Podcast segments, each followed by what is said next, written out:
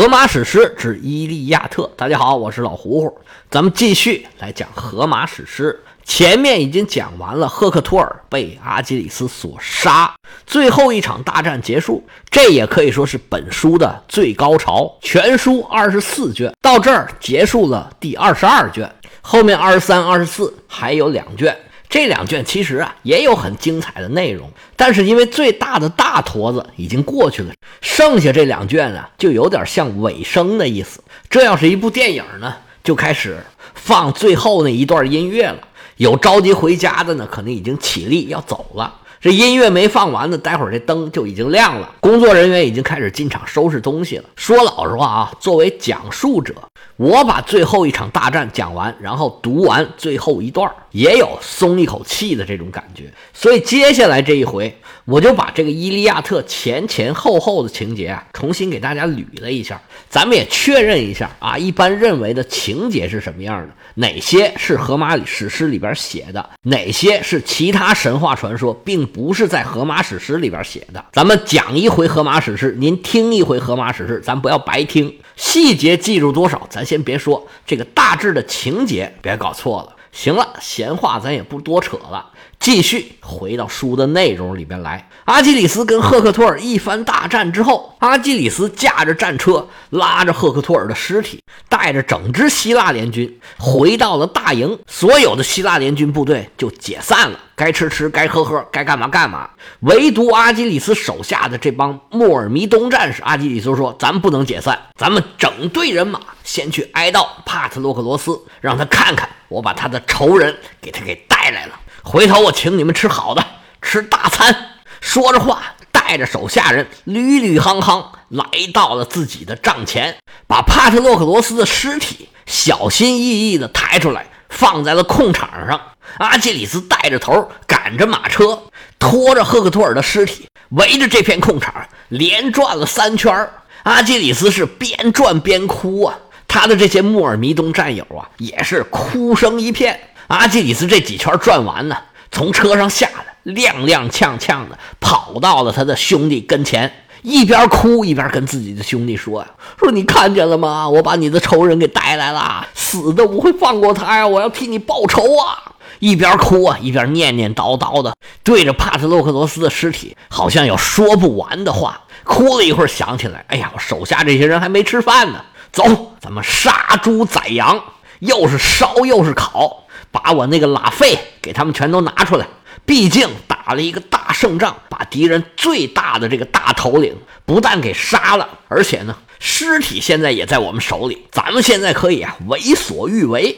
这时候大家都回来了，阿伽门农就召集所有的头领，来来来，到我的帐里来开会，通知到阿基里斯这儿啊。阿基里斯说：“我这还没哭完呢，开什么会？开会不去。”阿伽门农呢，他就知道叫不动他，随后啊。就派了一大帮其他的首领过去劝阿基里斯，这么死劝活劝，终于啊松口了。行吧，行吧，行吧，我这边忙完了就过去。那几位首领说：“哎呀，你刷刷洗洗，你看你这一身汗一身泥的，洗个澡咱也痛快痛快。”阿基里斯现在呀余怒未消，滚，痛快什么痛快？我这边事儿还没办完呢，在我的兄弟葬礼结束之前，我不吃不喝不洗澡。你们呢，爱干嘛干嘛去，别管我啊！我现在就要求一件事儿，这不大王也在这儿呢吗？麻烦盟主您呢，安排我们的联军士兵上山去砍柴，准备越多的柴火越好，把这个火烧得旺旺的，好让我的兄弟走得一个痛快。阿伽门农说：“那没问题呀，你现在打败了敌人，居功至伟，而你的兄弟也是我们的大英雄，奋不顾身。”战死沙场，只要我一声令下，所有的我们的士兵、我们的将领也包括在内，他们都会自觉自愿的上山砍柴。回头啊，我们一起送帕特洛克罗斯一程，你说好不好啊？阿基里斯点点头，行了，你们忙吧。扭头一个人出了门，慢慢的往回走。希腊联军各个大营都在那连烧带烤，有吃有喝，吃完了就准备睡觉了。阿基里斯顺着海边往回走啊，就听这海水哗哗，想起自己的兄弟啊，忍不住泪水又模糊了眼眶。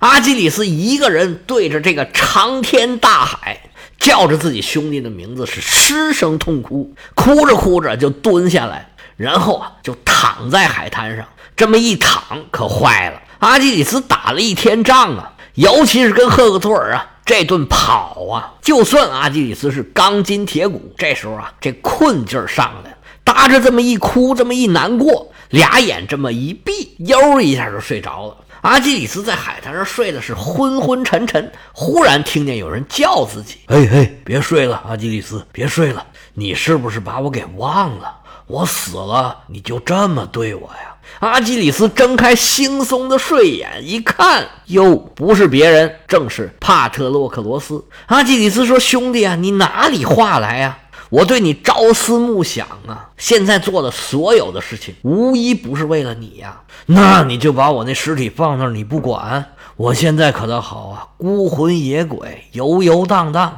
想过那冥河呀，我也过不去。我这个葬礼，你倒是什么时候给我办呢？阿基里斯说：“我这不是一直没腾出空来吗？你看看那赫克托尔，我刚刚把他给杀了，杀完了他。”我就给你进行葬礼，明天我就办。兄弟，我你还不相信吗？帕特洛克罗斯说：“那好，那我很欣慰。除此之外啊，我还有一个要求，咱俩从小一起长大的，我不愿意跟你分开。你不是说你也快要死了吗？等你死了之后，咱俩的骨灰啊葬在一块儿，你说好不好啊？”阿基里斯说：“好啊，我求之不得。行，你放心吧，这事儿交给我，我一定把它给办好。”帕特洛克罗斯说：“那可太好了。”能跟你葬在一块儿啊！我死我也不冤了。阿基里斯看着帕特洛克罗斯说：“你知不知道我有多想你啊？来，让我抱你一下。”阿基里斯伸手一抱帕特洛克罗斯，一把抱了个空，忽悠一下醒来了。原来是南柯一梦。阿基里斯是嚎啕痛哭啊，站起身来，一边哭一边往回走。回到营地，阿基里斯跟周围的人说了这件事是闻者伤心，听者流泪。他自己也是哭一会儿，睡一会儿。这个晚上就这么过去了。次日清晨，阳光普照，阿伽门农下令各支希腊联军的队伍，大家都牵着骡子，带上斧子，上山砍柴。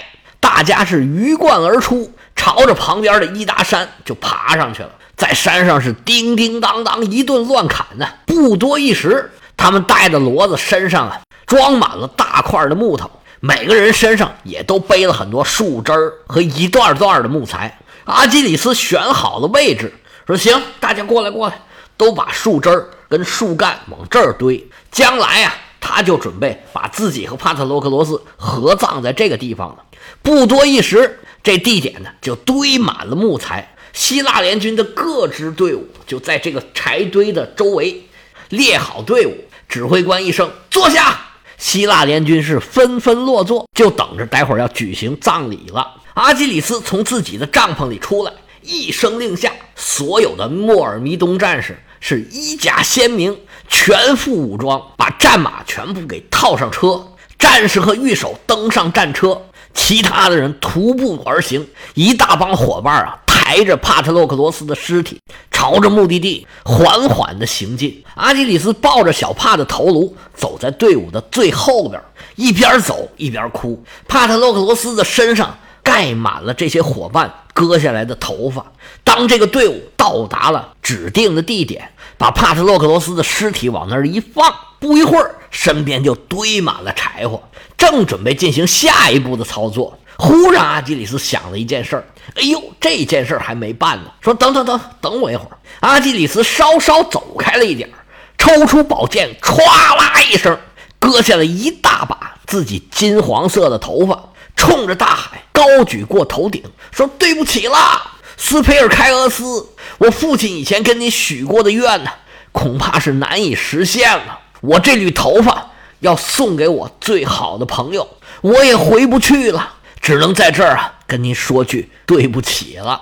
这是怎么回事啊？原来阿基里斯在出发的时候啊，为了保佑自己的儿子，他向当地的河神发誓，说等阿基里斯回来的时候啊，举行一次盛大的聚会，宰五十只未曾去世的公羊，扔到河里献给河神，同时呢，还要拿自己的儿子。阿基里斯的一缕头发作为祭奠河神的礼物。阿基里斯家乡的河神呢，就是咱刚才说这个斯培尔开俄斯。那现在阿基里斯其实已经知道自己没办法回去了，只能在这儿表示一下心意了。说完这番话。回身把自己的这缕头发放在了帕特洛克罗斯的手里边。阿基里斯这么一放，这队伍里面又有人要哭出来了。阿基里斯强忍悲伤，对阿伽门农说：“首领啊，现在咱们还在战争状态，成天这么哭哭啼啼的不合适。要不这样吧，您下一道命令，让所有其他的这个联军、其他的部队。”这些战士啊，先解散啊，让他们去该吃吃，该喝喝。作为帕特洛克罗斯的亲友，我们这些人呢，在这帮他安葬。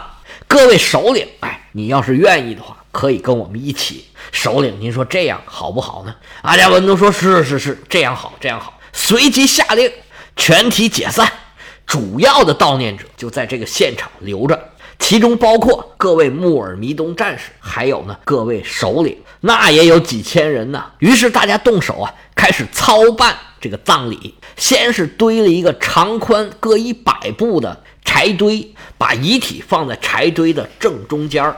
柴堆前面放了成群的整牛整羊，就杀在这里。阿基里斯亲自动手，从这些牲口身上剥下来那些肥油，把尸体从头到脚包起来。把这些去了皮的牲畜啊围在尸体的周围，旁边还放了几个装满了油和蜂蜜的罐子，然后杀了四匹马扔到柴堆上。帕特洛克罗斯养了九条狗，阿基里斯抓住其中两条，咔咔两下抹了他们的脖子，往柴堆上一扔，接着就是最残忍的了。大家还记不记得阿基里斯曾经在河里边抓了十二个特洛伊的战士？现在他们派上用场了。这十二个战士啊，一个一个被杀掉，扔到柴堆上，作为帕特洛克罗斯的人生，就是活人，给帕特洛克罗斯殉葬。这些食物的材料都准备好了，还得来点别的，什么呢？就是风啊！那时候那葬礼全靠火烧。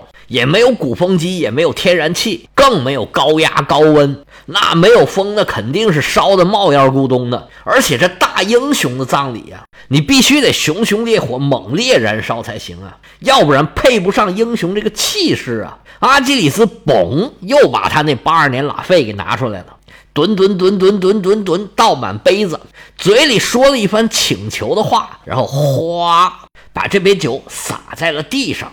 就在那儿静静的等着风来。这风神听到没有？没听见。谁听见了？神使伊利斯这位彩虹仙子一看阿基里斯这个行为，哎呀，才想起来，哦，还有我呢。脚步沾地，噌楞一下。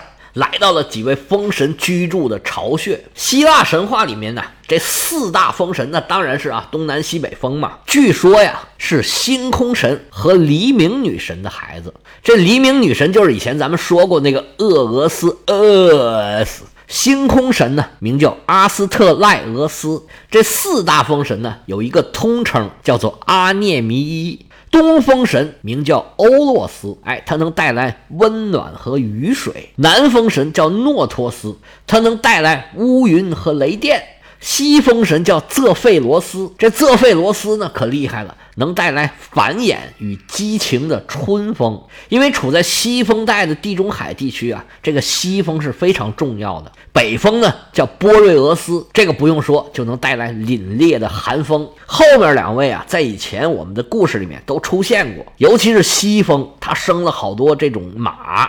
这西风和北风在我们这书里面呢，哎，还是挺有存在感的，出现了好几次。这回又提到他们了。伊利斯来到了四大风神的巢穴。一看这几位，嗨，怪不得听不见呢，正在那撸串呢，一边撸串一边吹牛，连吃带喝。一见彩虹仙子过来了，西风神连忙出来迎接。哎呦，彩虹仙子，什么风把您给吹来了？来来来来来，进来喝一杯，喝一杯。来来，坐我旁边，坐我旁边，亲亲热热往里头让。伊利斯连忙推脱，哎，不行不行不行不行，喝酒啊，改日再说，我呢还有事儿。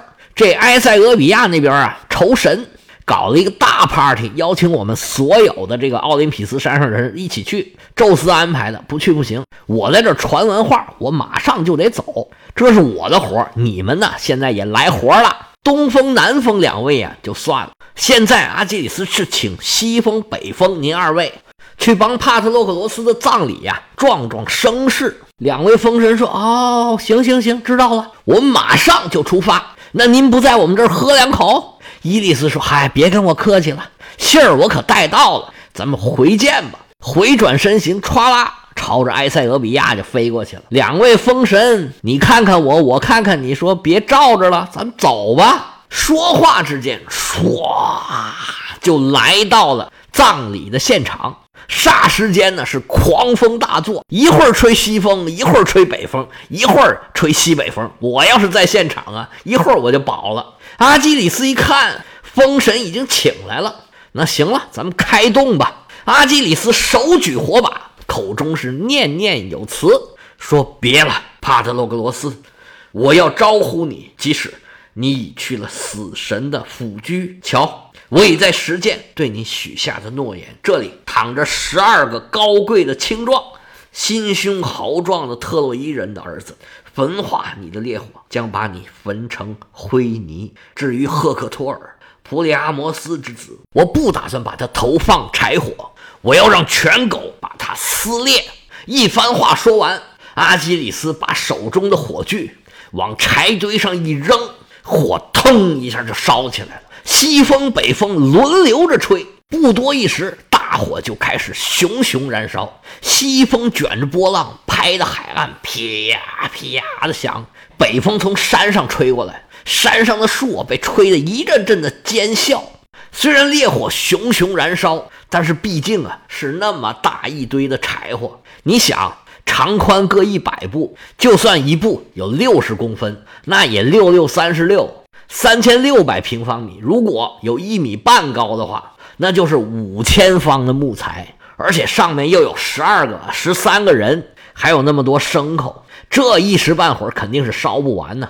柴火堆烧的是噼里啪啦的响，阿基里斯在旁边是一边看一边哭啊，一边喝酒一边叨叨念念，拿着一杯酒啊，时不时往地下泼一杯酒，往天上泼一杯酒，往海里泼一杯酒。自己喝一杯酒，往正在燃烧的火堆里面泼一杯酒，不知不觉之间，东方露出了鱼肚白，眼看着天就要亮了。